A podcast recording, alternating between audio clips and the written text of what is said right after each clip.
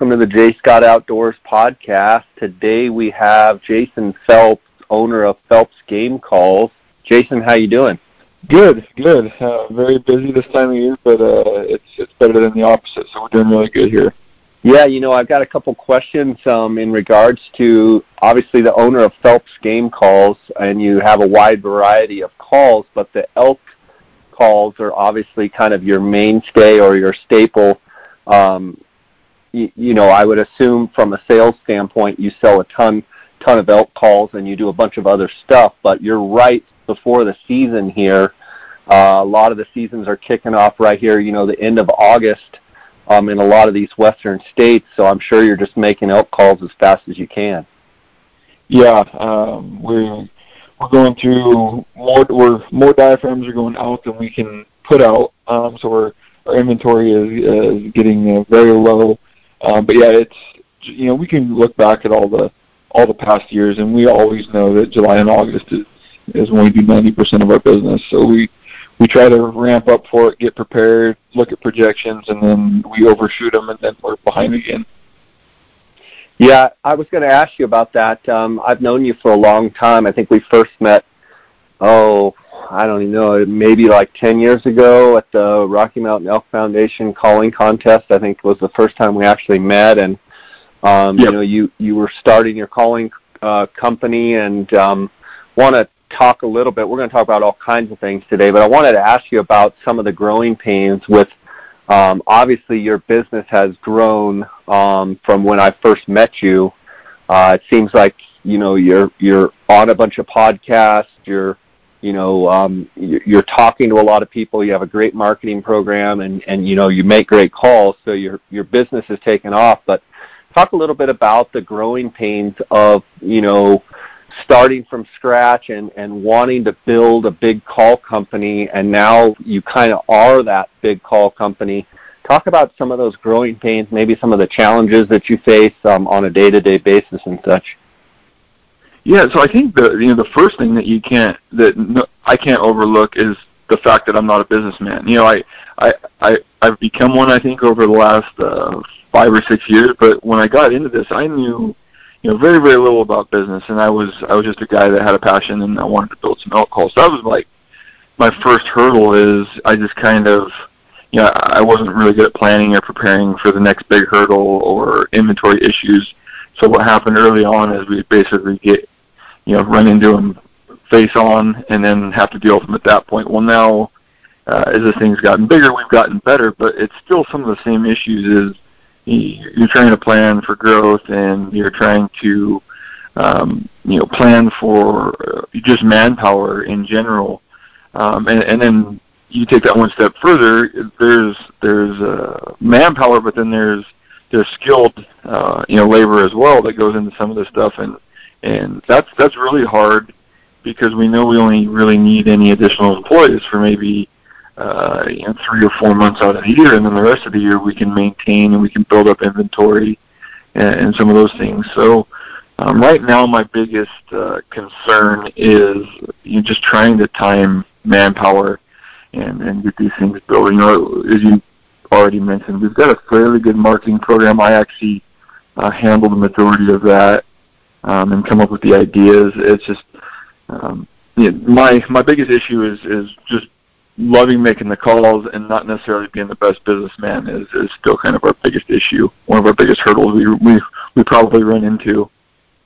Yeah, I'm sure with trying to predict how many calls you're going to sell, um, and with the amount of marketing and stuff that you do, um, as far as good publicity and obviously you make great calls, but you know getting that publicity out there, and then all of a sudden you get waves of traffic coming in with with orders and you're like, wow, this marketing's really working, and then you probably are going, oh no, I'm I got to get up at you know three in the morning because and work for the next you know ten days to get these calls out. Um, making an elk call is not something that's easy, or or I should say, making good elk calls is not something that's easy. Um, and I would assume that you know trying to cut you know consistent diaphragms and you know obviously you know trying to make all the calls sound good. So whether you you know you've got a hundred calls, you want all of them to sound good. Um, talk yeah. a little bit about from a from a manufacturing standpoint, not only from a labor standpoint, but from a material standpoint, um, some of the headaches that you you know probably face on a day-to-day basis. Yeah, so there's there's definitely two sides. There's the there's the you know the manpower, the labor that goes into it, and then trying to maintain your materials quality um, from batch to batch and lot to lot of latex and tape and, and frames, um, you know, and everything that we build with. So first, you know, you you project out and you you look at growth, and we're saying, well, we sold X amount of calls last year during this time. We're going to project a 70% increase. So by the end of August, we need to have you know 1.7 times the amount of calls we sold, and just so you look at the first thing I do is I well we've got four builders or five builders that are fully trained. Um, you know, I, I trust that their quality is very good, but how much more can you can you squeeze out of them? Can they can we get you know an extra 10 calls an hour out of them? Can we get you know X amount per week? Um, and and I I like to think that that my builders build you know at, 85 to 90 percent capacity at all times, so you're not going to squeeze a whole bunch um, more out of them. And so then you kind of look at do you hire um, I said you can't squeeze. Maybe I should say you can't squeeze more out of them with the equipment they have, because I'll kind of come full circle and explain uh, another option we've we've looked at and we're kind of implementing now. And then you look at um, do you hire another employee? And do you do I need to train somebody and, and kind of earn their their trust? Can you throw them right into production right away? Um, you know, can their calls be packaged right alongside with the other the call builders? And that's that's one thing I've probably struggled with the most is being um, comfortable handing over, um, you know, kind of put my name, you know, literally put my name on the call and then put it out there. Is it going to meet, um, you know, all of the all the requirements? And then third, the thing that we've kind of been leaning towards, and and I, I may have a little bit of an advantage being an engineer uh, by trade and, and my schooling, is I looked at my equipment we were using and how can I basically bulletproof the equipment um, to add efficiency, to to add consistency, um, you know, efficiency in my builder, consistency in the calls, and so I've I've got some you know one of a kind state of the art presses, which I've worked with my press builder before, and, and I've implemented some things like positive stops. We've got air presses now where um, the call builder never has to lift his hand up to his or her hand up to to lift the lever um, it's all foot pedal actuated. So that that alone we calculated out. We did some test runs, and um, each builder is able to build 15 more calls an hour. And so you think about that, well, that's not a lot, but in the grand scheme of a whole week, that's that's a lot of extra calls um, that I'm able to get out of that same builder that we trust, you know, to to build a very very good call. Um, so so we kind of attacked it from the equipment side. Um, it, it, they're fail-proof systems. We have positive stops. We have positive uh, you know pressure, so all the crimps are good. Um, so we, we kind of buttoned it up from that side. And then from the material side, um, that is always going to be uh, frustrating. I know you know there's a lot of talk out there that all latex is created the same, and it's uh, you know whether they want to say that or not, or you know other people want to say that it's it's not. I've um, you know the material properties are different. Your your material from lot to lot, and so we're using a manufacturer that uh, is very very good. But like anybody, um, we just had a batch of latex that all came in thin, and I was unwilling to build those calls. I was going to actually, um, you know, start uh, Dirk Durham, who you you know, yeah. Uh, most of the people in the competitive elk calling world know Elk 101. Um, he has a call that, that we designed together, and he uses a pretty specific piece of uh, Kelly Green latex to his specific dimension, and this came in probably a thousandth under. And you're like, oh, a thousandth in anything else besides latex thickness, you know, shouldn't matter. But a thousandth in latex thickness is huge on an elk call, and we were going to actually have to probably discon, you know, not discontinue, but um, basically back order his call and not produce any for a while because I was not willing to sacrifice quality. So that's one thing. Every time I get a latex shipment in, uh, all you know, I try to test 100 out of uh, 10,000 pieces. Um, so one percent, I'll, I'll open a package out and I'll get my my micrometer out, and I'll ensure that that each piece of latex is within. Um, you know, we usually go 25 10 thousandths. So if we're looking for like an 004 inch piece of latex, I will I will let an 00375 or an 00425 slide. Like that, that's kind of my spec range where I'm comfortable building calls on. Um, and so from a on the diaphragm side, uh, I pay very close attention to that before I hand that latex to any of my builders because the builders will notice. Um, they can, hey, when I went to when I went to pull back tension or when I went to do this on the call, I can tell that it's thin. Um, they they pay attention, but they don't pay attention to the, you know, they're they're more production wise. So I try to take all of that off their plate. Like if I hand you 10,000 pieces of latex to build this certain call, then then they just build, you know, for the most part. Um, a couple of more experienced builders will they'll mic the latex along the way and say, hey, um, we're getting a couple thin pieces per per batch, and just to let you know, and and they they'll actually throw it out. I'm more willing to throw out a 12 cent piece of latex than to build the call with it. Um, Absolutely, and and do that. So very very, I struggled, and it, it probably held me back from growth a lot earlier in the in the life of the company. I wouldn't let anybody else build diaphragms. I I built everything that came out of the shop up until um, you know, three years ago. Uh, so so training new builders, um, making sure that the quality is good. Um, you know, even our bugle tubes, I will get them. I'll just randomly pull, you know, four or five out of the lot and just check. All right, I'll cut them in half. Or is our wall thickness what was spec to be? Is our um, you know the end smooth enough? Or and I just kind of check things just because you want them to be right, and, and I feel that the the price we pay for some of these parts, um, you know, they they should be right.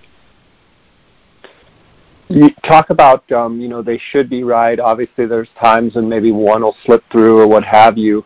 Um, from a from a call manufacturer standpoint, having your name um, you know on each call, how important is it to you that you know people get the call and they feel like that you know they are consistent and um, you know in the marketing world that we live in today with you know social media and what have you I mean, one guy gets a call and it's like, oh, this is junk. It's not, you know, how do you handle, and, and, and it's not that I've heard it, but I'm sure you've had some feedback from time to time, um, you know, Phelps game calls, I mean, your name's right on it. How do you handle those yep. situations if someone is just, you know, they're like, hey, I got, you know, five calls here, um, all by Phelps, they're great, and there's one that's a junker. I mean, what do you do in that situation, or does it just, you know, M- literally make you cringe when you hear that kind of stuff as far as because you you're I know you're a perfectionist and it's I'm just curious how you handle yeah, that kind of stuff.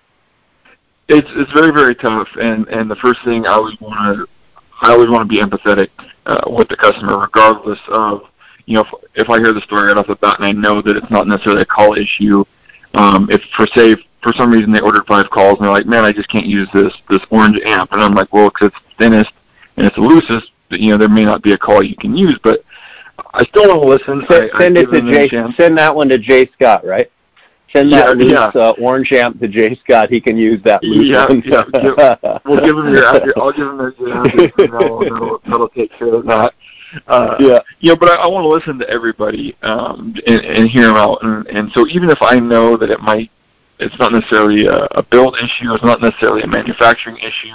It may just be their their calling style we still try to take care of them. If uh, you know, it comes from from being empathetic with them, what they expected from us as well, and, and it's not. You know, if we were dealing with two thousand dollar pairs of binoculars, it'd be very, very tough to to run my business model because how can I give away a two thousand dollar pair of binoculars because it's you know the eye cups yeah. aren't what you expected or something like that. But fortunately for me, we run you know a business where the guy's already bought five diaphragms. If he needs one replaced, uh, even with shipping, um, you know, I, I'm still making money on the transaction, and I keep the guy uh, happy. But at the same time, being an elk hunter and and uh, expecting the most out of my equipment, I, I'm able to kind of put myself in his shoes. Um, and and it's kind of funny. My my wife, who helps manage the business now, uh, she's been she's been on board for the last year she struggles with the idea like, well, just because the guy can't use it, why does he need to get a new one? Like you can use the other four. and and yeah. it's very very tough. Like coming, and it doesn't make a lot of sense a lot of times. Um, but we try to take care of them. Uh, there's a, there's another thing. While I'm on the podcast, I might as well give another public service announcement. What a lot of people will do, and and we've chose to package this, and we may need to rethink it because it's, it's backfiring on us a little bit. Is we just we drop the calls in the plastic baggie um, and staple them to the backer card, um, which is great until the people open the calls, run them, and then they when they're wet, when they're you know right out of their mouth, they will throw them in the baggie and zip it back up. And that is the absolute hardest thing on these calls. And a lot of times I'll get a, an email or a picture. Hey, this was the you know this was the best call I've ever used on a package, and I took it out to use it again today, and the thing's all wrinkly and the latex is loose and wavy. And, and I almost always know exactly what happened. Um, we have uh, we have directions on the back of the packaging. You know, do not store the call wet. Do not put it back in the bag. Uh, and even those people, when we when we have a note, we will, we will point it out and we'll just kind of say, hey, don't you know, to get good life out of them, let these things dry. And we typically will, you know, we still replace the calls or you know give them a discount code to reorder. A lot of times the calls will fix themselves if you just set them out and let them dry uh, again. Um, but yeah, there's we've been very very fortunate that I actually just looked the other day. Uh, somebody had a question uh, about where our our, uh, our returns or warranty calls are. We're actually below a half a percent, so uh, very very low warranty, and and that's that's what the caveat of what we've just been talking about that I war- I over warranty probably more than than I ever should or most companies ever would. I, want to pick into a couple things that you had just said that I, I think it's important, um, and you, you, you kind of giggle about the public service announcement and talk about, you know, obviously coming in the little plastic bag and then guys pop it back in the bag. Um, let's let's talk about when you're practicing, like you know, up up and you know before the season. A lot of guys are out there, you know, practicing with their calls and what have you how do you yeah. actually take your calls that you're going to be using into the field? So you've got, you know, however many you're running, um, and, and, and this is before the season. This is just you blowing in your house or your shop or outside or whatever. Tell me and the listeners exactly what you do, and then I've got some follow-up questions from there. So I'll give you what I do, and then what I would do if I didn't have an unlimited supply of calls. So I'm pretty fortunate that I get a yeah, I've got a pile of calls sitting all over the house, and, and I'll try one. And, and most of the time when I'm practicing up until season, it's just testing their stuff, and, and I'll play with the call, um, and I'll just set it on the counter. Now, if I had to go out and hunt with that same batch of calls, you know, I didn't have a, a never-ending supply. I would use the call, let it dry, and then put it in the refrigerator until I wanted to practice again, just to you know, make sure it's dry. It doesn't necessarily need to be washed off every time. Um, just let the call dry for two or three hours on the counter on a paper towel, you know, or just on the counter, and then put it in the refrigerator. Just um, the worst thing you can do is set it in front of a, a window, let the sun hit the latex, um, let it get hot. Uh, you know, a lot of people, and I love practicing in the car, but I get a lot of pictures or tagged in a lot of Instagram photos or Facebook photos where you know they, they've got a stack of diaphragms on their on their dash. And that's that's great because you're practicing, but that call is probably being you know uh, exposed to 150 degree heat and direct sunlight and just getting baked in there and, and that latex. Uh, no, I'm not. There's been times when I, I like a call that gets maybe hit by the sun a little bit, dries out, but yeah, that bake it out a little bit. With, yeah, yeah. There, there, there's only a limited amount of time where that latex can just get sun baked. They, they don't. That latex doesn't have uh, UV resistance at all, and it will start to degrade, and it'll actually start to to get like stress cracks um, in the latex, and then the, the call kind of falls on its face. Uh, but to, but to get back to your question, if I if I ordered you know five calls from myself, um, had them at my house, I would practice with them, um, set them in the set them in the fridge once they're dry, and then get ready to go. And when you say set them in the fridge, are you meaning like on a paper towel, in no con- container of any sort? It's just just the call sitting in there on its own, or with the other calls in the fridge. Nothing over them, nothing on them, nothing like that. Once they're dry, I don't think it matters as much. You could set them on a, a plate in a Tupperware in a in a case. You could actually probably put them back in the bag at that time once they're dry.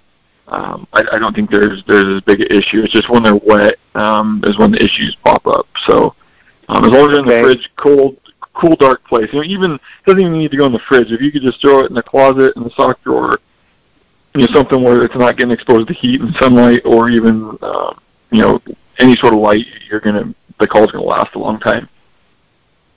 Okay, good. Um, one thing, um, if I'm getting a little bit of um, disturbance on our call, um, if, if you're on speaker, maybe take it off.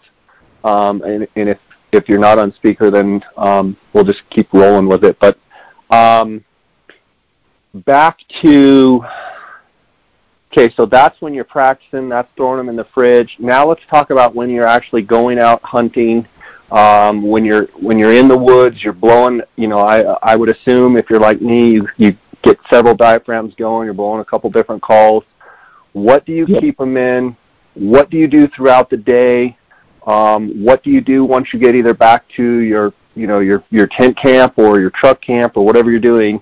Um, obviously, you have an endless supply of calls, so your answer may be a little different than say put yourself in the guy's situation that you know orders a dozen calls from you is rotating around you know through different calls talk a little bit about what should guys be doing yeah i will have a lot of calls in somewhere in my pack but i, I ideally would like to only use the five or six that are in my call pouch or that I've, I've got out at the time. Uh, so, so during the day hunting, uh, you know, morning it seems like we're, running the calls more, or if it's a if it's a good day of hunting, you've got the call them off all day. The best thing you can do for your call is give it a chance to dry out. We use the absolute best materials we can, you know, whether the latex, the frame, the adhesive um, on the tape, all of that stuff we use the best we can, but that stuff is only so water resistant or the latex, uh, you know, people argue with me all the time, or, or they have before, that latex can't saturate. Um, latex will get milky white, get heavy. I don't know if you want to call it saturation or not, but it definitely absorbs, uh, you know, some some spit or water from your mouth, and, and it, it'll start to lax. Just like when you keep them in the bag for a long time, you know, they're exposed to um, high moisture for extended periods of time, and the coal you'll notice will just kind of get flat on its face. So when possible, whether um, I just take the call in my mouth and carry it in my hand as I walk, um, I like to let those calls air out as much as possible throughout the day. Uh, it extends the life, makes sure the tape lasts longer, and it makes sure that the, the call sounds as accurate as possible. It doesn't get the latex doesn't get heavy. Um, how I store my calls, I've I've designed um, we've designed a call pouch that hooks. It can hook to any vertical strap, so it can hook to your pack strap or your bino strap. I almost always recommend people put it on their bino strap because there are occasions where you, you may want to drop your pack, um, your backpack, and then you lose your calls with it. Versus, you know, a lot of times I don't take my bino harness off until uh, you know the end of the day or when I'm, I'm not hunting. Um, so we have this pouch, and it's got the kind of the squeeze coin purse hardware that we order, but then we have them custom sewn by a company in Colorado. Um, the front face is a Cordura. The back face actually has a mesh that allows those calls to dry out. Once you drop them in, it will hold anywhere from six to eight diaphragms. You can jam more in there, but it, things get real tight. So I would say six to eight diaphragms, and it's got a mesh back. And so the, the call that I use, I always set against that mesh back. Um, it'll allow, and then the coil um, that I'm currently using, you can actually kind of, especially with the amp frame, it's got the, you know, the hybrid plate on it. It'll actually kind of, uh, kind of get squeezed in the hardware, and then you kind of let that call just hang out the top and, and dry a lot faster because it's it's basically exposed to, to the air. And that's I like to do that as much as possible, but on a on a good hunting day, you know that call is going to be in your mouth 90% of the time, anyways, and and you're just going to have to you know, cross your fingers and uh, you know, hope the call lasts as long as you need it. Yeah. Um, um what? Go ahead. I was going to say, and then uh, one of the questions we get a lot is, is, I'm getting ready to go on a hunt for X amount of days. How many calls should I need?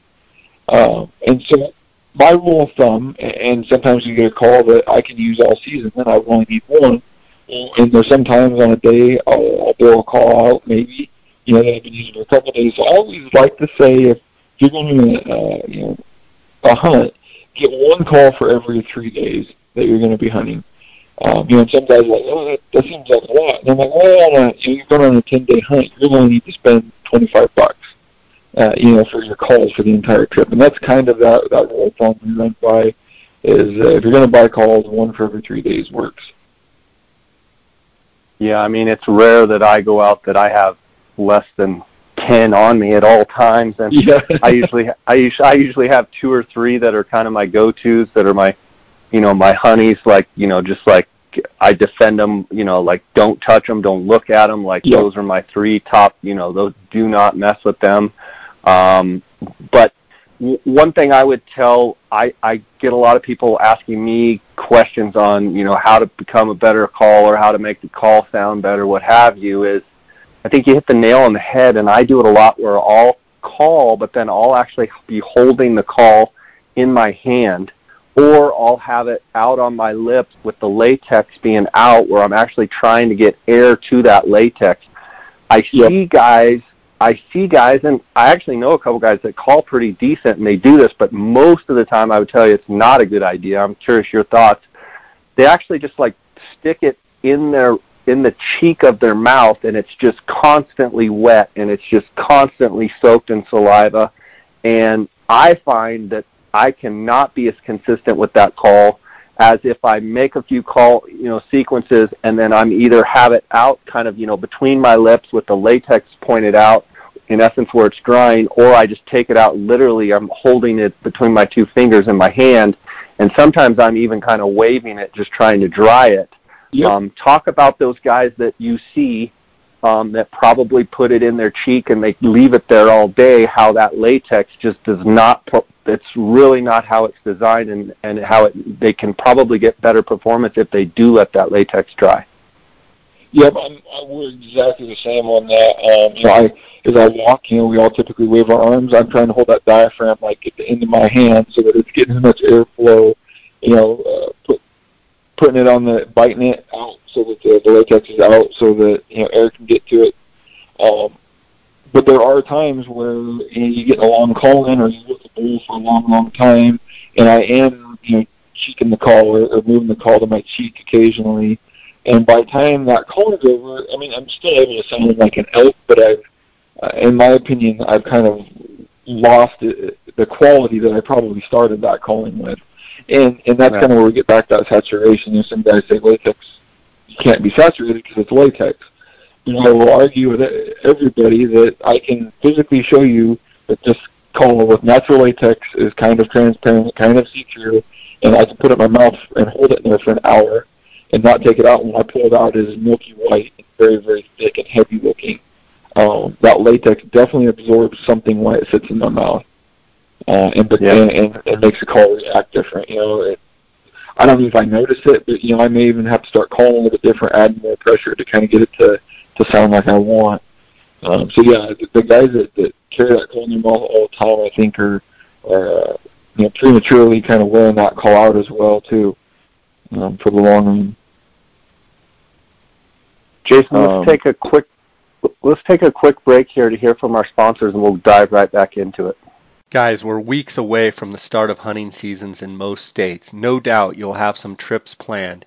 If you're going to be out for longer than a few days, take a look at Canyon Cooler's Outfitter line of premium ice chests. They're going to keep your ice intact for just as long as the other premium coolers, but aren't going to cost you a fortune, leaving more money in your pockets while keeping your food and drinks cold. And here's the deal there are subtle differences between coolers that you don't really notice until you've used a few of them. What's great about the Outfitter series from Canyon Coolers is they're designed to be flush vertically without the cupcake tops you'll see on other premium coolers. This lets you fit them into tight spaces with ease and they're not going to get hung up on other gear. It's one of those things you'll really appreciate after you've used them that you don't even realize before. And Canyon Coolers offers the coolers industry's no hassle no fault, lifetime warranty. No matter what happens to your ice chest, no matter who bought it or how long you've owned it. If the cooler falls out of the back of your truck and you drag it down the highway for 50 miles, all you have to do is send them a picture of the damage and Canyon will replace or repair the cooler for you. It's the last cooler you'll ever need to buy. It keeps ice just as long, if not longer, than the other premium brands. Costs you less and is backed by an incredible warranty and a Second Amendment supportive company based in Flagstaff, Arizona. And now, just for my podcast listeners, save 10% off Canyon's already low prices and get free shipping by using the promo code JScott at checkout. Check them out at canyoncoolers.com. Guys, I've got an awesome opportunity to tell you about. You can check out the GoHunt Insider for free for a 30 day free trial right now. All you got to do is go to GoHunt, that's G O H U N T dot com forward slash J Scott. Look for the blue Start Your Free 30 Day Trial button and click there. This is by far the most valuable tool a Western hunter could give themselves. Insider changes how hunts and hunting information are found. When you go in the Insider, you'll be able to check out the filtering 2.0 system. You'll also be able to check out the draw odds for each unit, for each animal, for each state. GoHunt Insider has the best draw odds on the market as far as the most accurate. There's no one that gets as meticulous level of accuracy as GoHunt Insider. You'll see there's complete coverage of 4,200 different profiles, every unit, every state, every species, every season. In depth analysis, interactive maps, season trends, unit access, camping and lodging nearby, and historical weather. You'll also be able to see some of the additional benefits, the strategy articles on how to apply, let's say in Arizona for elk, for antelope, for deer. You can go in there and see how in depth they get it's an unbelievable opportunity, a free 30 day trial. They also do monthly giveaways. So just by being an insider member, you get monthly giveaways. They give over $100,000 plus per year of giveaways gear, tags, hunts. Another unbelievable thing about the insider is the GoHunt Gear Shop.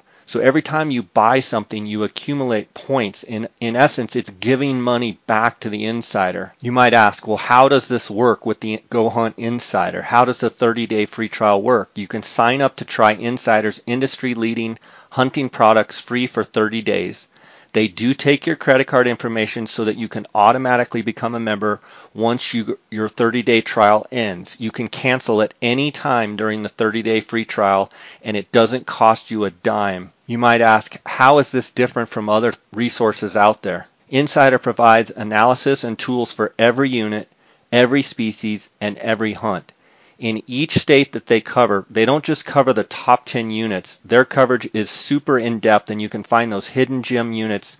Maybe something that the draw odds uh, are a little bit better, and maybe some quality. It's slipped through the cracks, and you might find a great hunt there. Right now, GoHunt Insider covers Arizona, Colorado, Idaho, Montana, Nevada, New Mexico, Oregon, Utah, and Wyoming. All you have to do is go to gohunt.com forward slash jscott and check it out now. Um, you mentioned uh, Dirk Durham. Um, I believe the first time I heard him call was probably about that same time when I was a judge, and I believe you and your wife came down. Um, Dirk's, you know, won all kinds of calling contests. He's a phenomenal caller. Um, and he, you guys um, created the, I believe it's the Maverick call. Um, you can correct me if yep. I'm wrong, but I saw you and Dirk at uh, Western Hunting Expo, and he was he had his clicker going, clicking on the amount of times he was bugling. I want to say it was like a thousand times or something. Um, you know, talk to talk to me a little bit about um, you know you've got obviously you've got cow calls, you've got um, you know, bugling calls or bull calls. You've got, you know, calls that can be used for both. And then here you got Dirk who's blown, you know, a thousand times on a bugle and it still sounds great. Um, if, if someone's more a cow caller or a bugler, um, I guess my first question would be, um, obviously Dirk's blown, you know, a thousand bugles and it still sounds great, but historically with a mouth call, the more you bugle on a mouth call, historically, doesn't that call tend to not perform as good as you get into the life of the call? I mean, I, I understand some take a while to break in where you really like them, but historically, you blow a thousand times on a bugle, it's it's going to wear out. Um, talk about that, and then talk about Dirk's call and why he's able, and you know, people that have been buying that call have been able to blow it more than maybe some of the other calls. Yeah, so so we started the, the our, our most popular diaphragm, which is the amp frame. Um, one of the reasons I I think it did so well at, at market is because it is so easy to use out of package. You, can make great cow calls. You can take that same call and make a great bugle with it. Um, the one thing we noticed after a while and, and putting a couple years of hunting on it is like, well, maybe it doesn't last quite as long. Um, there's there's no way uh, to stop the call from from laxing um, the latex from relaxing, the latex from stretching a little bit. No matter what we do, Um, you know, we, we design the frames, we, we design the adhesives that are inside the frame that get sandwiched, we design um, the raceway, which actually crimps the latex in, and, and no matter what I did, it seems like we, you always get some break-in. The latex always kind of relaxes on you. But so we, we created this amp line, and it, it took off. It did really, really well. Uh, and then Dirk, uh, the next step was let's make some signature series. So I made the personal call that I use. Um, Dirk came on board about that time, and and we started working with him on what he wanted in a call. And so when we set out to make these calls, we wanted something that we were proud to put our own names on, uh, but then something we would want. I mean, let's design a call that we need one of, that we can do everything with, and that we we would hunt with. Um, or do or stage call with you know when you when you talk about Dirk and myself, somebody that we can take that call on stage we'll take out in the woods and it has all the characteristics we want. So we worked back and forth, and, and what we ended up doing was just stretching the calls a little bit tighter. We thought through education, when we sell a call, hey, you buy buy the Maverick, buy the Phelps signature, but realize when you get those out of the package, they may not be, you know, kind of broken. You may have a, a call that's slightly squeaky for the first 30 or 40 heavy bugles, um, and then it should kind of break in and settle down. Now, what we were hoping to do with this, and what we actually accomplished by, by all our numbers and all of our testing, was to do, we educated people, take this call, don't worry about it being you know, a little bit squeaky right out of the gate, um, bugle on it 30 or 40 times, and then and then use the call. What we found getting great life uh, out of these calls. Now, it's not necessarily the best thing as a call maker to you know make your calls last forever, but it gives the consumer, you know, hope. the consumer has a bunch of confidence in this call now. And, and what kind of uh, coming full circle, the reason this works is, is in my belief, is there's a lot of initial break-in in the calls, and then they kind of settle down, and you can't like, you know, overstress and pass what you've already did in that first 30 people. So they kind of just sit still, and they set and they're set where they're at, and then you can use that call for an extended period of time versus if you started lighter than that, then they break in, and now your call almost understretched.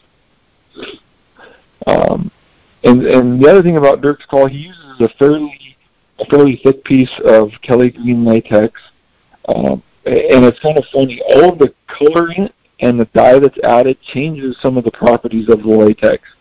So Dirk, at the very end stage when we designed it, was down between a piece of like, black latex and green latex, and himself and I could both tell that the green was a little bit quicker uh, latex in the mouth on how it reacted. And, and I don't know if that's that's probably not a term we typically use when we're describing uh, you know latex or alcohol, but we both noticed like the the black was a little bit lazy on transitioning, where the green was quicker. And, so ultimately, he ended up selecting that thicker piece of green latex. Um, one thing that thicker latex does is it resists, uh, you know, tongue pressures or or over pressures. And so I think we get a little bit better life out of that call as well from you know people not being able to overstress the latex just by pushing up on it too hard. That's good stuff. You know, anytime I've blown anything with black latex, that's the exact word. I don't know that I've thought of that word, but laziness, kind of a dull, a dulling effect where it just doesn't seem to have the responsiveness um, when you go to you know put pressure with your tongue as, as far as getting air through there, it's like it it's it's non-responsive or not as responsive as what I've found. Um, yeah, that's very interesting. Um, he's a phenomenal caller. I'm sure having him on board and be able to bounce things, you know, between you and him, bouncing things back and forth. I'm sure it's been a um, a, a great bonus for you as as a call maker um, yeah. as well as as, yeah. as a as a businessman selling calls, um, but just from an actual trying to make great calls. Uh, I'm sure it's been a great relationship for you. Yeah, and we, you know, I've always been good buddies, you know, with Dirk way back from when I started this thing, and and kind of res- you know, respected where he's at. But more than anything, I he, he's a great guy, and he's he's fun to be around. You know, yeah, he can he can build the heck out of an call, and there's there's nothing but uh, you know, the, the friendship and and just uh, you know a good guy to represent your company is another very very you know very good plus, big plus for us. That's awesome. Uh, I want to ask you a couple questions. Um, uh, historically, I you kind of laugh. I, I typically, for my mouth, um, blow calls, especially when I'm talking about cow calls. Uh, blow what I blow better are really loose. The looser that the cow call can get, the better that it can get. Talk a little bit about um, maybe for people out there. I feel like uh, I'm not talking about bugling. I'm talking about cow calling. It seems like when that latex, for most, especially for me, but for a lot of people too that I've talked to, um, when I can get them to get that latex loosened up, even get a little bit of a crinkle, even you know when you when you visually look at it, you can actually see that it's been stretched. Um, and and maybe maybe I'm an anomaly. Maybe some of the people you know that I've tried to help um, get better at cow calling. You know, maybe it's just a, a weird thing, or maybe you agree with it. Um, why do you think cow calling, or why do you think I can blow a cow call better as it loosens and not a tight um, la- uh, stretch latex? Yeah, I mean, I, I'm the same way. So we design the call, you barely have any stretch on it, and in my opinion, that makes a better cow call. Um, it's it's a little bit slower to react, kind of going back to that slow word. Um, you know, when describing latex, but that that call doesn't necessarily want to snap back to where it's at. And so I think that is, in my opinion, when you have, say, if you you went to the other extreme, you just stretch this latex as tight as you can, and it's squeaky. You can't control the the drop from from high to low. Yeah. Unless you're, and, and so how do I want to describe this? So if we get into the say like a, a medium stretched call, uh, you need to have a fairly reactive tongue and make sure. A lot of callers, I think, uh, they want to drop their tongue too fast or, or relieve pressure too fast, and, and they they break over too fast and they don't get it. The nice thing about these looser cow calls is that latex doesn't really have anywhere to go. It doesn't want to snap back to where it's at. So you're able to kind of really feather that transition and, and find the tone within that that pressure drop that you want to get it to sound right. Whereas if we take that call that's tighter, you need to you know have extreme control over it, and even the best callers in the world um, can't do that very well. So we'd rather just rely on the latex being looser uh, to do that do that for us. And, and in my opinion, that's why um, cow calls are better looser. And just like um, you already alluded to, and I just did with our cow calls uh, that we specifically designed for cow calls are typically very loose latex. Um, from a manufacturer, I have the difficulty in. Uh, I think there is a market for cow calls only, but uh, I think the mindset out there is that this every call should be good for everything.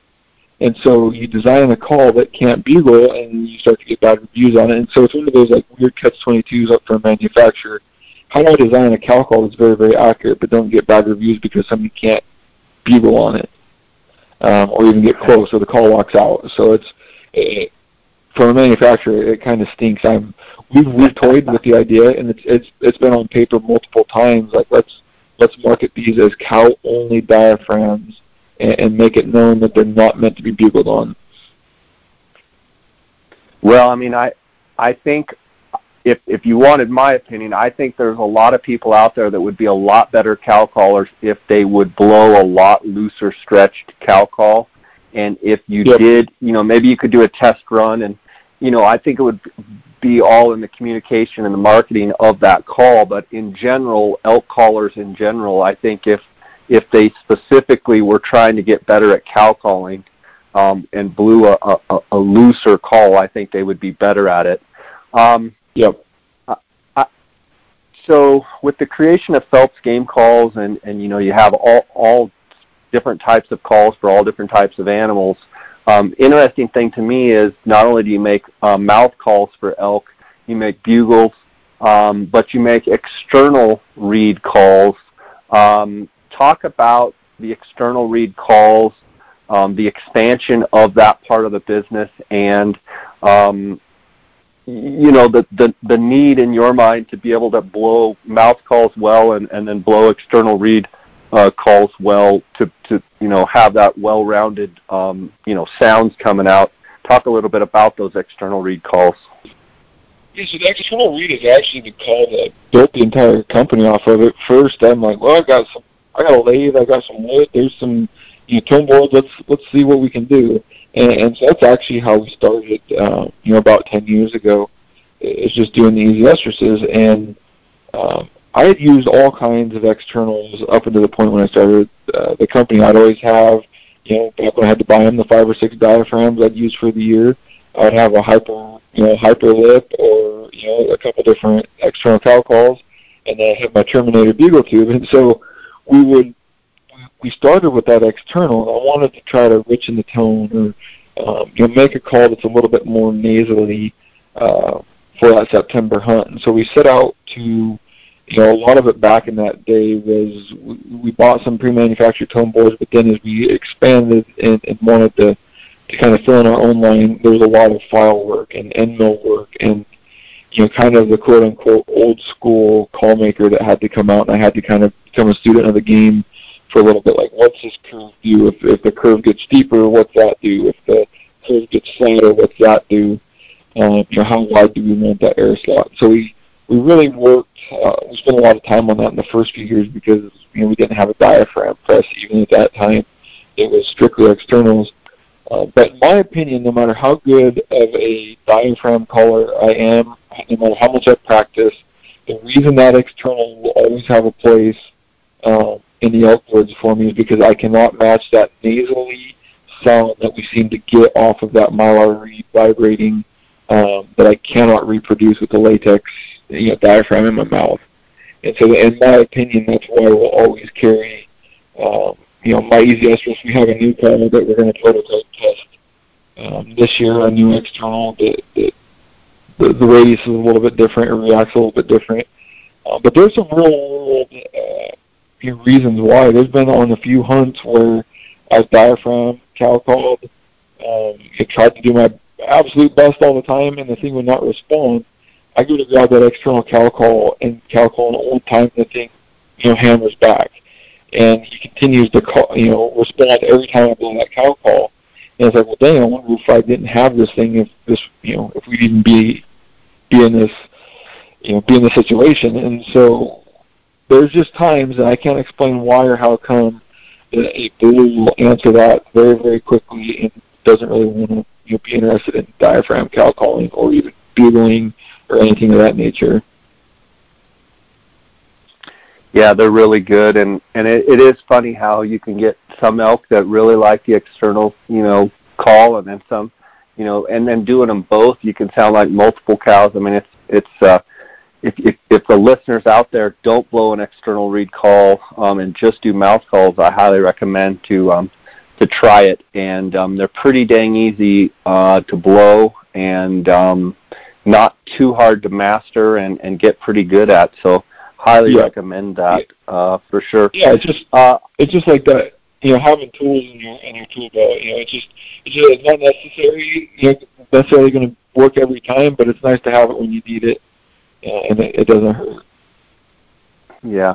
Um, it, Jason, if you had to um, point out a couple of things that you think people in their elk calling either a do wrong or B do too much or you know seeing mistakes that they make um, in general, even your own calling.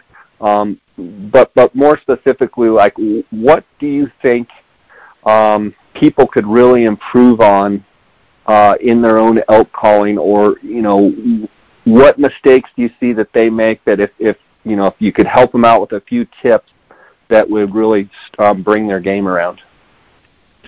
Um, you know, I get the fortune of, of helping a lot of people. You know, I, I've always kind of offered it. If you buy calls from us, even if you don't buy calls from us, if you're just you know struggling to make a you know make clean sounds, uh, you know, send me a, video or send me an audio file. And the first thing that always kind of you know sticks out, and, and it's is how much air is slipping by.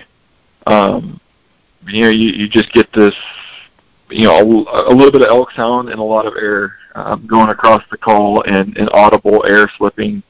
And you, first thing we need to do before we can start working on you know the, the transitions and, and sounding like a, a very very good elk is uh, get that call cleaned up. Either And there, there's typically two things that I find create that. Um, you know, people kind of have that, that lazy tongue. They're not using the back of their tongue to, you know, push up against that tape and, and seal it to the roof of your mouth. The second thing is more a function of the call tape and shape. Um, some people's mouths and everybody's mouth is slightly different.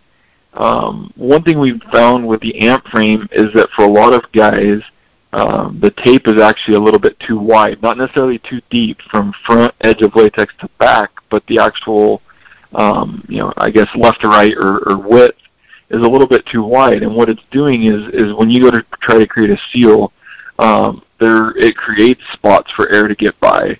Um, so one thing we've been working with a lot of people, especially once I hear the videos, once we kind of confirm that they've got things sealed off, is don't hesitate to maybe trim the edges of the tape. Um, you know, just a little bit goes a long ways. Don't just start hacking into the you know middle of the tape and taking half the tape away. Just slowly start to work like the left and the right side. Like I say, I think you leave the depth of the call the same, but uh, uh, width-wise, we can start to, to shave that down a little bit and just to kind of get it off the side of your teeth, um, if that makes any sense. Yeah, for sure. Um, and, and then and, and that will go ahead. Go ahead. No, I was just going to say that that kind of that seems to clean up probably ninety percent of of the issues we've had. Is that it, you listen to the file, um, narrow that up, and a lot of times it'll clean up. Okay, and that's from you know a me- mechanic standpoint of of getting better sounds and what have you. Um, what about from the audio files that you get, and then you know at, at all the shows, probably people bringing their calls and blowing their calls and asking, you know, what do you think? Um, and then as well as out in the woods, some of the stuff you're hearing that the hunters are blowing and they actually are thinking that they're sounding good. Um, from that standpoint, what do you think some of the mistakes that people make in actually, you know, in their elk calling um, you know, whether it be situational or, or whatever they're doing to, to, to make those sounds, whether it be the sounds themselves or or the, the frequency or what have you, what are some mistakes that you see continually out there? Boy, that's tough. Um, you know, I, I, it's not necessarily a mistake in the calling. It's more a, a mistake, I think, in the mentality, especially for for new callers or guys that haven't had a lot of uh, success in calling is they go in extremely timid and and then you know they they go in timid they're afraid to call and then um, I think they lose a lot of opportunity where um, you know, you know if, if those of us that know or those of us that have been around elk enough um, we all know that you know elk don't sound perfect all the time you don't have to be the perfect sounding elk um, in order to you know call a bull. And, and so I think people just need to be more confident and willing to call first of all. And I, I know it's not necessarily what they sound like, um, but but don't be afraid to call. Um, you know, second, I'm trying to think of of mistakes. Um, I don't get to to hunt. My hunting buddies and partners are all very very good elk callers. So I'm, I'm trying to think of things that you know or hunts that I've watched. Um, you know, it's how much of it do you well, think is know. like calling at the wrong time? Talk a little bit about the timing of your call and how important, in your opinion, not only sounding good, but the timing of your call is super important. Yeah, so I there, there's a lot of there's a lot of um, you know there's a lot of ways to do it, and, and there's a lot of successful elk hunters that um, do it different ways. I prescribe more to the temperament and the emotion uh, of that elk I'm trying to call in. So my timing is uh, I try to get those things fired up and uh, and, and you know kind of seeing red. And we've talked about this. We've I've always been curious if I could go down into that that Arizona, New Mexico, and kind of duplicate and, and repeat some of the the stuff and the successes we've had up here, uh, you know, hunting up north. Um, but, but my my prescriptive way of hunting is to get a bugle, and then we kind of the timing is to walk right on top of them. Don't let them get a chance to finish their bugle. Um, you know, we get very very close. Uh, one thing I don't like to do is just sit back two or three hundred yards away and try to call that bull in. Um, you know, just be. I want some intent on every single call I make. That call is meant to you know, to get that bull to respond or to get that bull to come closer. I'm not just I'm going to sit here because I hear an elk and, and hope that he he comes in. You know, I'm I'm going to get the wind right. I'm going to try to get as close as possible um, to that elk, and then deliberately make um, you know sounds that that should pull him in. And so, my typical um, strategy is to get in tight on that bull, um, make some cow calls to let him think that his cows are uh, needing attention, and then I usually bugle right after that. Um, and that's that's typically my my strategy. Um, you know, I don't know if that's the best strategy all the time, but it's the way I like to hunt. So in other words, you you you're not passive at all. You you hear an elk bugle, you you try and close the distance, get right in there and and and mix it up. Um, there's not many circumstances where you're gonna you know do a 30 minute calling session and then wait for an hour or anything like that. You're you're actively out there trying to pursue, get an elk answer, whether it be a bull or a cow, and then and then move in from there, trying to determine you know what you're dealing with and what have you. So you take a very active approach as opposed to a passive approach. Exactly. Yeah, we're um, you know I don't know whether I don't have any patience or or what the reason is, but I love that excitement of of you know going after him. How much of that is driven with the fact that you know you like to mix it up? You're you like elk hunting because of elk calling. If it if elk never bugled, they might not even be on the top five of your list of hunts, right? I mean, you like elk hunting as, as well as I love elk hunting because of that same thing. You, you know, it's, it's an animal that you can interact with. Talk a little bit about that and your love for you know mixing it up with them. It is, and and uh, I'm gonna.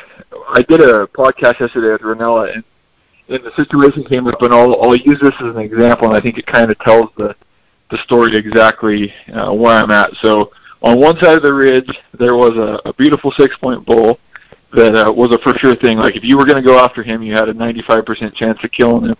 And on the right side, you know, the other side of the ridge, you had seven bulls. You couldn't tell what they were, but they were all just going nuts down the timber, bugling their heads off. Rinella wanted to know which which side of the ridge I dropped off on. Um, and, and then I think somewhere in there even said like, you know, the bulls on you, you, you know, none of the bulls on on the bugling side of the ridge are going to be bigger than the one on the left, and you have a very good chance of killing them. And and my answer was, I'm diving into the bugling bulls. Like that's there's a yeah, I'm there. Yeah. To, I'm there to fill the freezer. Uh, I don't get me wrong. I, I love eating elk. I love filling my freezer up. But there's there's a whole other reason why I'm out there, and uh, you know, hunting bugling bulls is what it's all about. Yeah, for sure. It's awesome. It's something that if you're a listener out there and you haven't been on an elk hunt, and especially an elk hunt when they're bugling, um, I highly recommend. I'm sure Jason would get out there, you know, hear your first elk bugle, get some elk calls, um, and and you know dive in and just enjoy that because it's an unbelievable animal for sure. Um, yep. Jason, I want to take a quick break here to hear from our sponsors, and then I've got some listener questions that have come in, um, and we'll spend the last few minutes uh, covering a few of these questions, and then I'll let you get back to making some elk calls.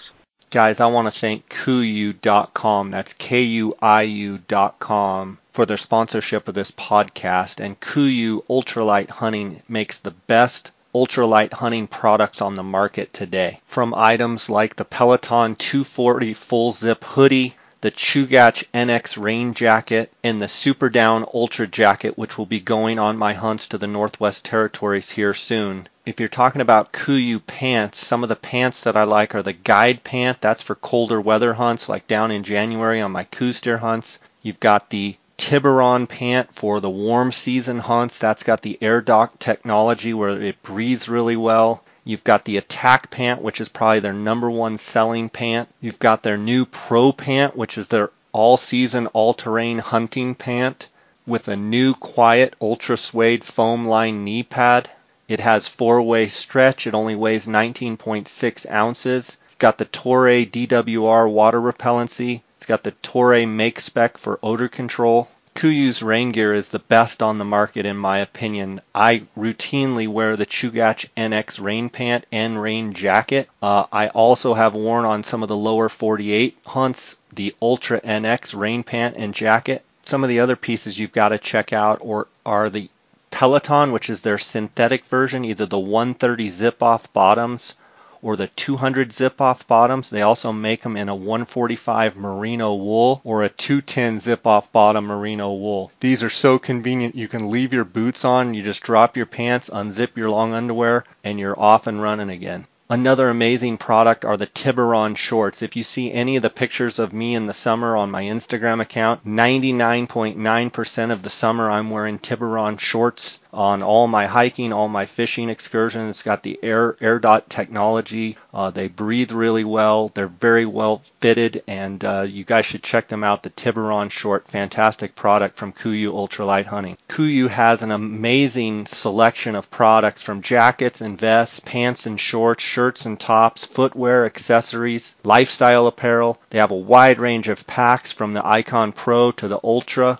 the sleep system, the KUIU sleeping bag I use on all my hunts, and then the, the tents, the Mountain Star two person tent, the Storm Star tent, just phenomenal gear. Make sure to go to KUIU, that's K-U-I-U dot com, and check out all of the phenomenal gear that they provide.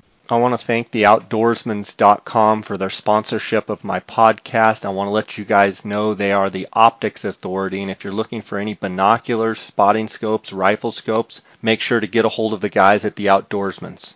If you use the Jay Scott promo code, you get a 10% discount on all Outdoorsmans products. Go to outdoorsmans.com or you can call them at 1 800 291 8065. Okay, Jason, we've got a few questions that have come in. Um, so we'll kind of, I'll just read the question and then I'll let you answer. Maybe I'll, I'll, I'll give a, uh, my two cents on it as well. Uh, we've got a question on Instagram. Uh, Jason Partridge 91. He says, "Do you find mature bulls shadowing cow calf groups early in September?" Yes, and it, it depends on the area and kind of the timing. Um, where we're at. A lot of times where I'm at here at home, uh, the the younger bulls will be they'll already be in the herds maybe at the end of August, early September, and then somewhere between and, and I'm just going to give approximate dates. It could definitely be outside this range. Somewhere between like September 4th and September 8th around home, the bigger bulls you know assume the position uh, of herd bull. You know they'll kind of take the herd over from those smaller bulls that kind of um, grouped them up. Our spot in Idaho um, by the time we get there on, uh, you know, the eighth, the earliest we've hunted our Idaho spot and, and Montana spot has been the sixth. The big herd bulls were already all in the herd um, by then. Now I don't know if that is. I have to assume it probably, um, you know, the the geographic location plays into that sometime, and those bulls knowing uh, from year after year kind of when those cows are going to come into cycle, um, when they need to be there. Uh, but in my experience, by you know early early September maybe, but by time you know the first five or six days of September rolls around, I expect those herd bulls or those bigger herd bulls to kind of be in the herd and and running running the show by that time. Yeah, and I mean, I would agree with most of what you would say. I would say that you know when you get um, really really big bulls, when we're talking like really mature and you know really big antlered bulls, um, I've seen them down in Arizona where sometimes they're off completely off by themselves. And from a timing standpoint, Jason, like you're talking, you know, 5th, 6th of September, down in Arizona, that might be more, you know, 18th, 19th, 20th of September, where, you know, lots of the smaller bulls have been bugling, you know, there's, you know, all the herd stuff going on, uh, you know, smaller bulls, you know, chasing cows around, what have you. And it just seems like um, some of those big giant bulls, and I'm talking about you know big bodied, big mature, yep. you know, big, big rack bulls, all of a sudden just come in, you know, and it seems like it's like that, you know, 17th, 18th, 19th, 20th, um, and, he, and sometimes even later, and just come right into the herd and just take over, start breeding cows. Um, and so when the, when uh, Jason's asking, or Partridge, Jason Partridge is asking this question, do do you find mature bulls shadowing cow calf groups in early September? My answer would be not really. I, I find the younger yep. bulls definitely shadowing um, those cow calf groups, and then once cows start coming into to estrus and cu- start coming into cycle, then boom, all of a sudden, and I'm sure it's like in your country up there. Once that happens, all of a sudden the mature bulls, whether they're a bigger act bull or you know just a big-bodied older bull, a lot of times they just boom they show up and when you see that um, you can pretty much bet that you know it's game on and and um, you're going to have some fun. wouldn't you agree, Jason? Yeah, yeah, and, and going back to an example, you you kind of you know added some clarification to the really really big bulls. Um, we had a, a Washington bull here that we hunted in 2013, and we'd seen him two or three times but we would see him for the first 10 minutes of daylight. He would leave the herd of cows and go sneak through a little pass. He'd completely break off from them, like he'd come check them at night. And and he did that all the way until he slipped up, like on September 15th. He had no interest in being with that herd of cows, you know, except for at night to check on them. And he was slipping back into his, you know, his his hidey hole. Um, so I guess yeah, when you get into the really really mature bulls, I think they've just got that that extra sense to to stay away until it's go time. Yeah, for sure. Um, I've got a question here from Jacob Bell, and he says, uh, "What elevation do you find most of your elk best habitat at?" Um, Jason, I'll let you. I'll let you answer that.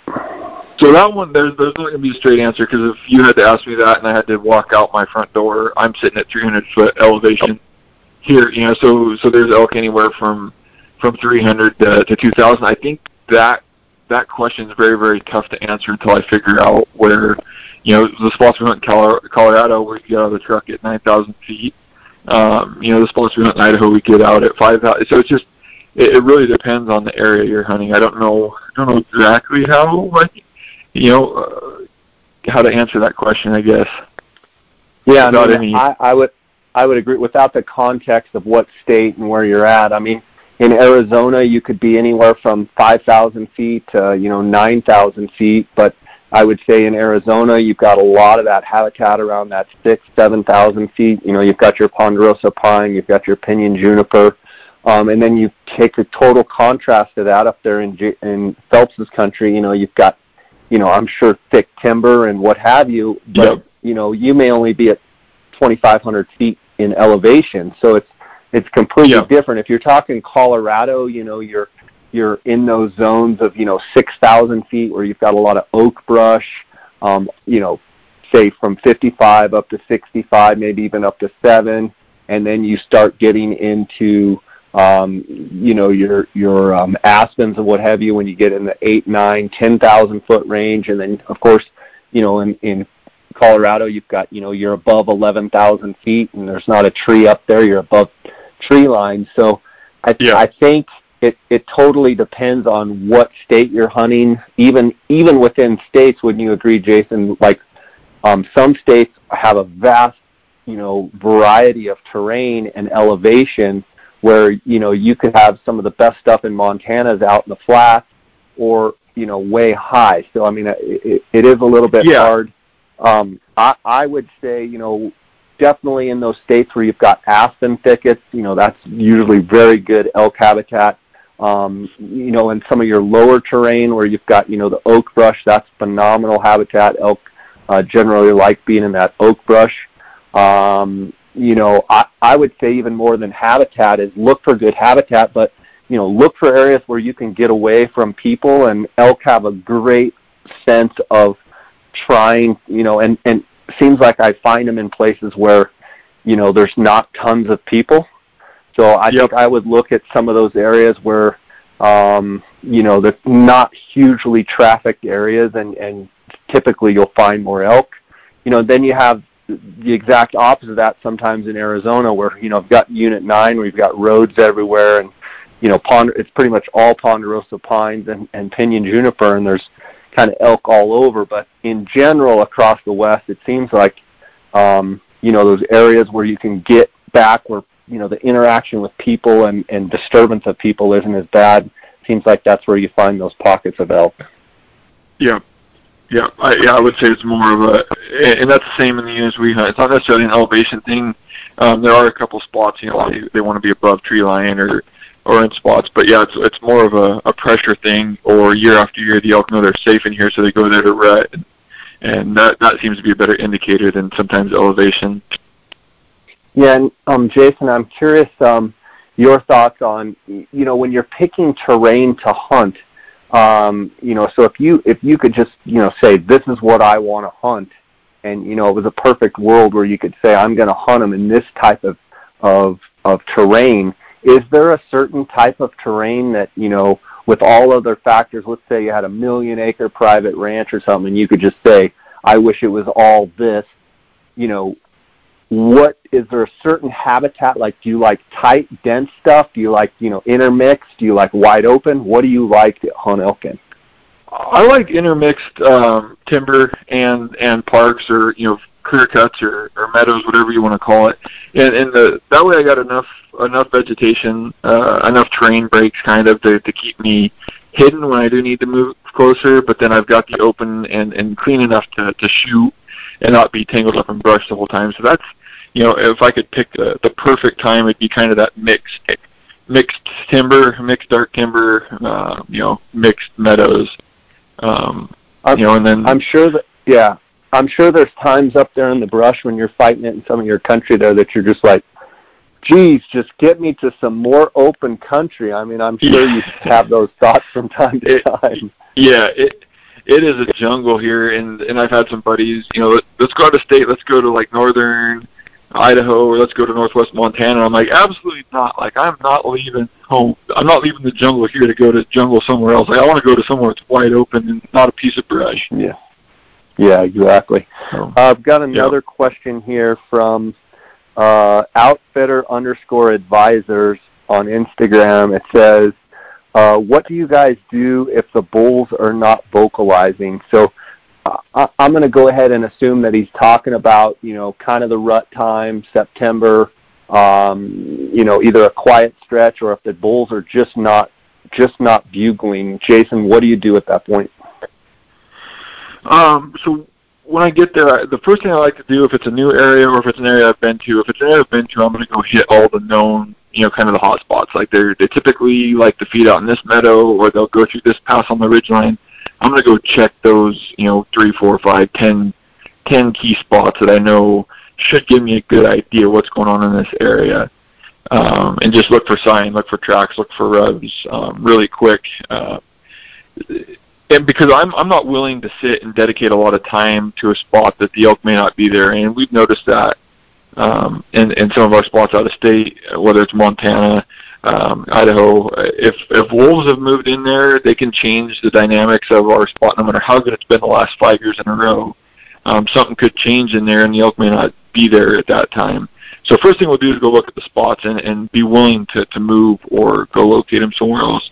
Um, rule, rule number two is I always like to give a spot um, the chance. I'll go out at night and locate. Um, you know, after it gets dark, eat my dinner, let it get, let the sun go down, let it get slightly dark, and then I'll go out and, and you know, locate bugle in the areas where I think should be the best. And I should get a response now that it's dark.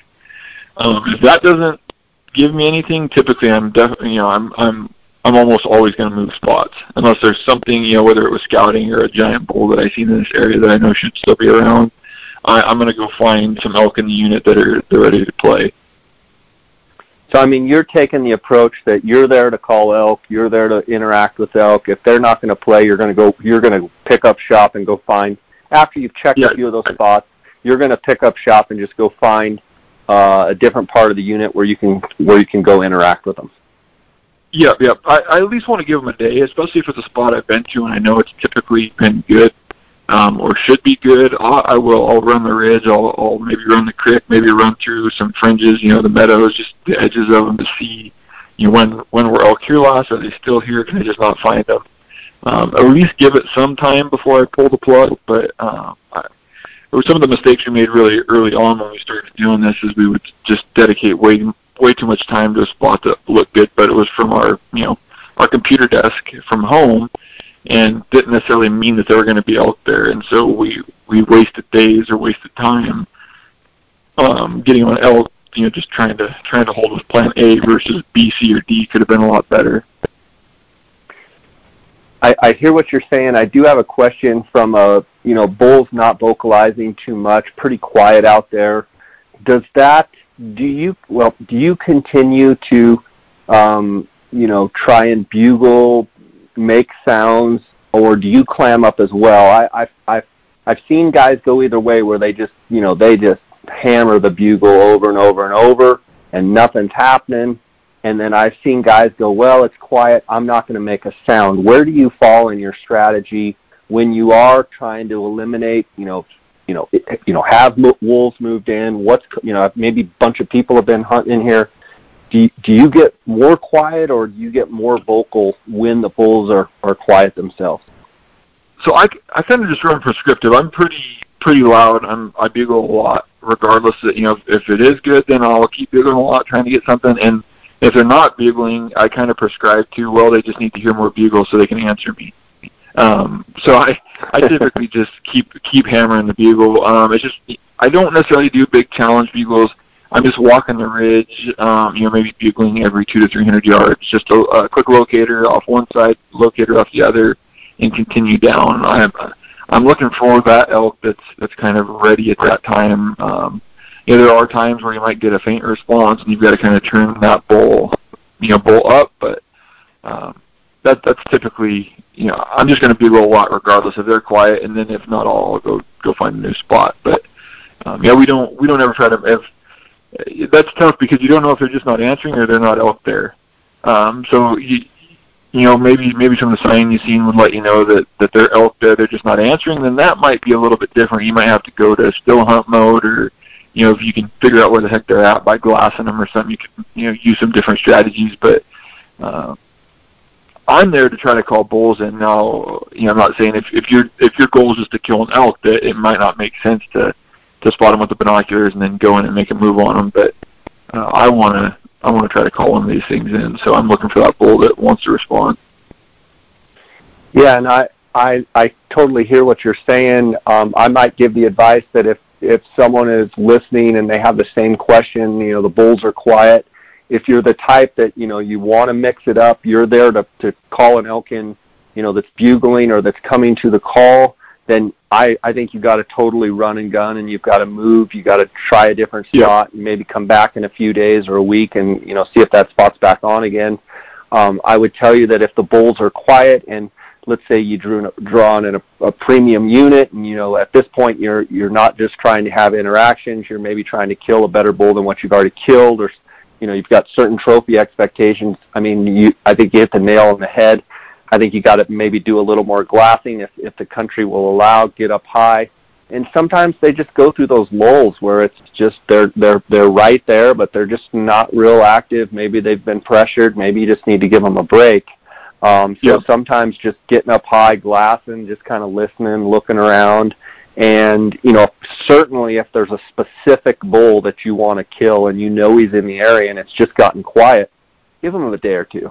You know, if, if you're focused in on one or two bulls and you know that they're right there still in that area, the last thing you want to do is go, you know, just blowing them out. So maybe I would be a little more passive in that situation and just try and, you know, give them a day or two and and see if they change their, you know, their behavior, and um, then you can get after them. So that that's all good stuff. I've got a question yeah, here. Oh, go ahead whoops. I was going to say I talked to a good buddy yesterday about uh, hunting elk in the burn, which is something I've never really done, and and that kind of ties into your you know give it a couple more days is you know they can visually see these elk every day, and and they will not go after them until like a cow comes in into you know into heat or whatever that day or into estrus because um the the herd's just dead. You've got so many eyes looking at you, but that day where she comes in um, it changes everything. And so, like, you know, and he's like, well, bugle at him, we'll do nothing. They they have zero response. But then that day happens, and he's bugling a hundred times by himself, but yet they've been there the entire time. They just have the fortune of being able to see him because they're in a burn, um, which gives you some idea. You know, alludes to well, they might be there, but they're just not answering because you know nothing's going on. Yeah, for sure. Okay, a question here. It says bugle or cow call. I don't know if that means if you had to choose one or the other, but maybe let's play that scenario. If if I if I told you you could go out in for the season, you could only take one or the other. What call are you taking? Oh, I'm I'm gonna I'm gonna go with a bugle. Um, like I said, there's there's some other reasons why I hunt during September. Um, if I just wanted to go, even if I wanted to go kill an elk, I don't know which I'd pick there, but just because of the way I hunt and what I'm out there after, I would pick the bugle. Um, I think I could Okay, still be and- pretty dang effective with the way I hunt and and still be, um, yeah. it, and and to take that a step further, you're going to choose the bugle. Exactly what tube and exactly what call. What's your go-to? What is your go-to bugle call and your tube? Um, I'll I'll grab. So we've got the new Unrivaled, which is our little guy, and then we have the. I, if I have to pick one, not knowing exactly what country I'm going, to, I'm probably going to grab the big one just so I can have a little more volume, uh, a little bit better projection, and then I'm going to grab um, probably my personal Phelps signature uh, diaphragm. Now, if I had to just choose one bugle, I would probably. I'll, I'll take a challenge bugle with me because I can locate with that good enough, and then once it, my strategy requires me to get in close and, and challenge that bull. Um, so I'm going to take my pink Phelps signature amp frame and a challenge bugle, and that's what I'm going to I'm going to go to go elk hunting with that. Okay. Uh, question here: What is your best call for beginners? And again, obviously we've got cow calls and, and bugle calls, but you also your mouth calls. You like to make them where they work for everything. But if if you had a beginner, what do you? Which one of your calls do you usually start them out with? And so I've got a, an answer now. I know there's there's the one there, so I would say pick one or the other. I like to start people with two calls, especially if they're a beginner. And you know, I don't want to sound like a used car salesman or you know buy one of everything. But there's a specific reason why I want you to. There's a specific reason why I want a new caller to get two calls. As you mentioned, you like your cow calls really loose. Where so if a new caller grabs a, a gray amp diaphragm and they realize that their calling style they're never going to be good with with heavy latex, they might have missed the boat completely. Whereas if they got a black or an orange, which has light loose latex, um, they may have been a you know a, a good color right out of the gate. And so I always recommend getting a black amp and a gray amp um, diaphragm. And what that does, that kind of puts us at the at the third point um, within our line. You know, one more to the higher pitched, easier to use calls, and then one more towards the deeper, a little bit heavier latex calls, and then we'll kind of ask the question, which one worked better for you? Uh, you know, what did you like about that one? Did they both work for you? And then I can give better guidance um, as they pick out their next call or go to put an additional order in. Good stuff. Uh, question here: What are your elk plans this fall? So right off the bat, we're going to do Land of the Free 2.0 with the Born and Raised Outdoors guys. Uh, we're going to go to Colorado. Uh, myself, Dirk Durham, uh, my hunting buddy Nick Schmidt, and Steve Howard from Born and Raised. Us four will have elk tags, and I think the entire Born and Raised crew is going. Cody and Trent for sure. And Coming down to my my neck of the woods.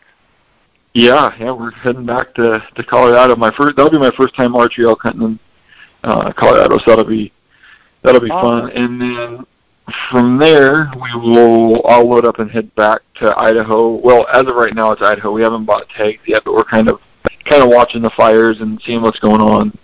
Um, we'll head back to Idaho, and then I'll hunt um, there with a couple buddies um, until the end of September. So pretty much on those two hunts, I'll burn up most of September for me.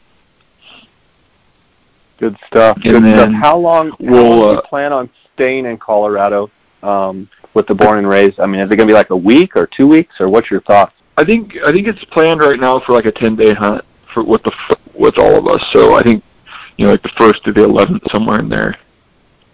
There's going to be some shenanigans going on then, won't there? Oh, it's going to be a blast, and it, it's kind of uh, you know five years ago I was all about trying to kill bulls, and now I, I look forward to this hunt specifically because it's just going to be a whole lot of fun, a whole lot of great guys in camp. But I think uh, elk are still going to be in trouble.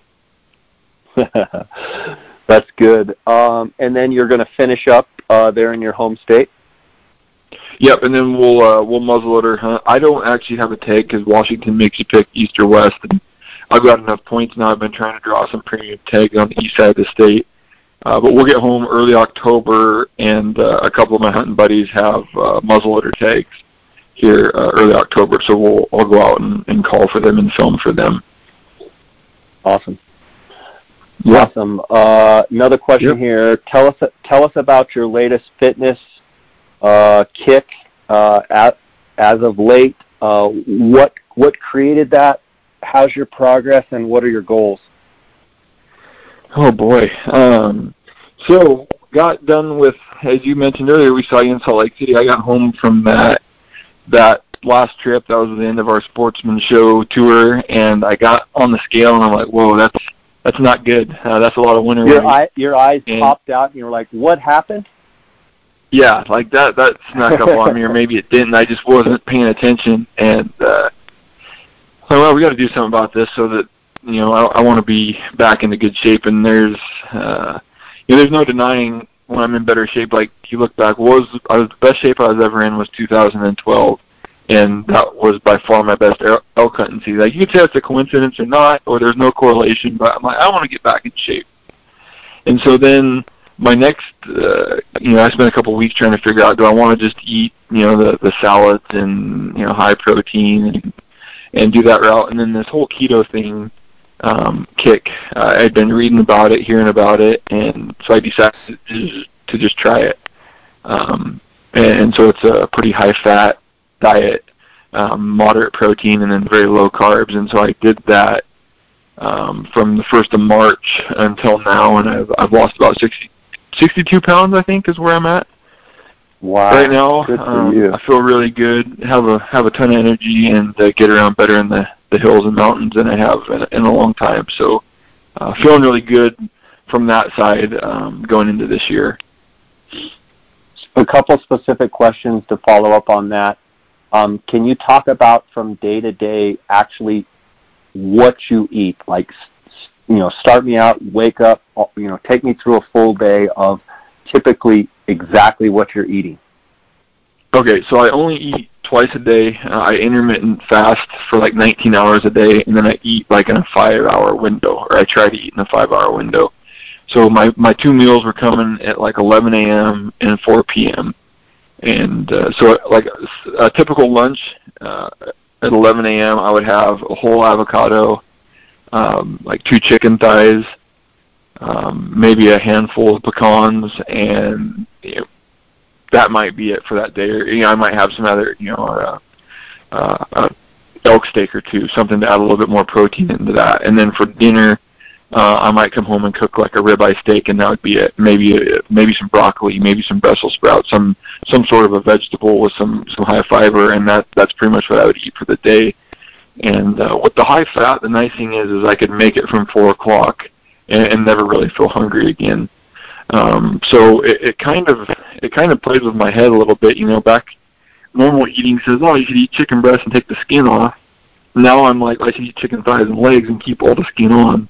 I, you know, it kind of it was kind of a reverse to what you've been taught your whole life. But uh, there was no denying that the weight came off fast, and it continued to come off until I think I kind of settled into a, a spot here where you know it's kind of where my body wants to be now.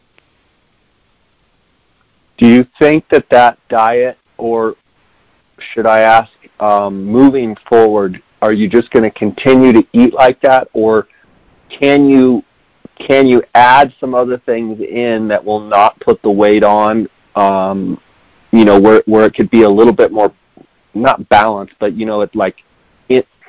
I'm sure you, you with your eating with your family and stuff, you're kind of in a weird routine moving forward now that you've lost 62 pounds are there things that you can do to add in or timing or are you still going to continue with that twice a day uh, meal habit I think I'm gonna continue. I just I feel so much better. Like joint joint pain, like joint health feels better than it ever has. Mental clarity, like I wake up and, and feel like I'm on point all the time. So I'm going to do it as long as possible. I may uh, modify it a little bit, add a little bit more protein back in.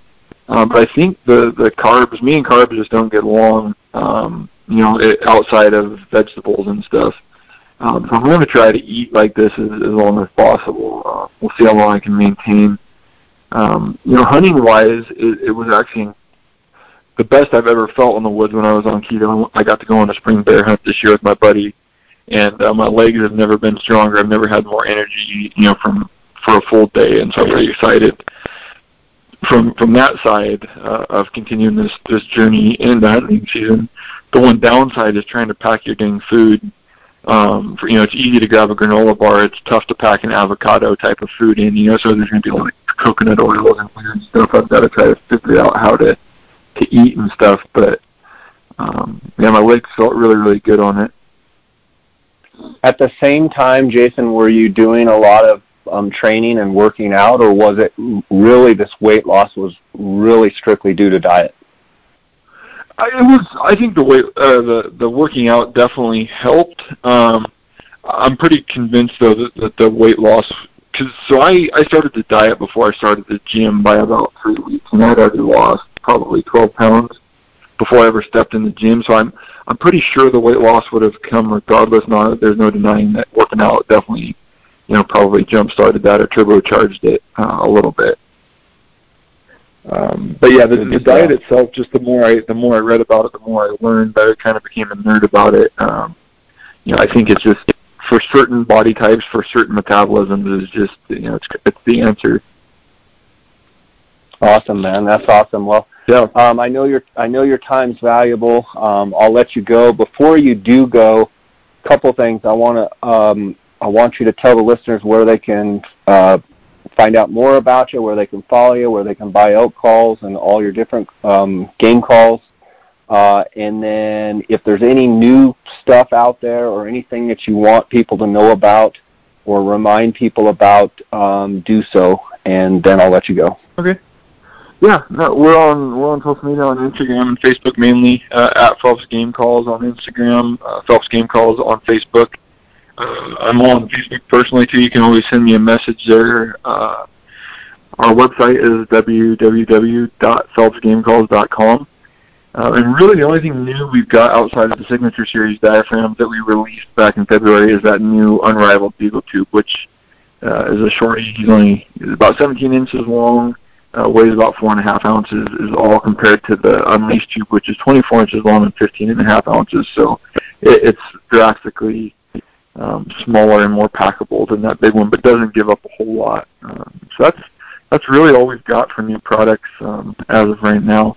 Awesome, man. Well, uh, look forward to following your progress on Instagram. I appreciate you spending some time here with us and um, uh, get that bloody nose fixed up and uh, uh, ha- have a great elk season and uh, just uh, enjoy it. I know you will. And uh, I always appreciate talking to you here on the podcast. Yeah, yeah. Thanks for having me, Jay, and good luck this year with all your hunts. All right, buddy. Take care. God bless.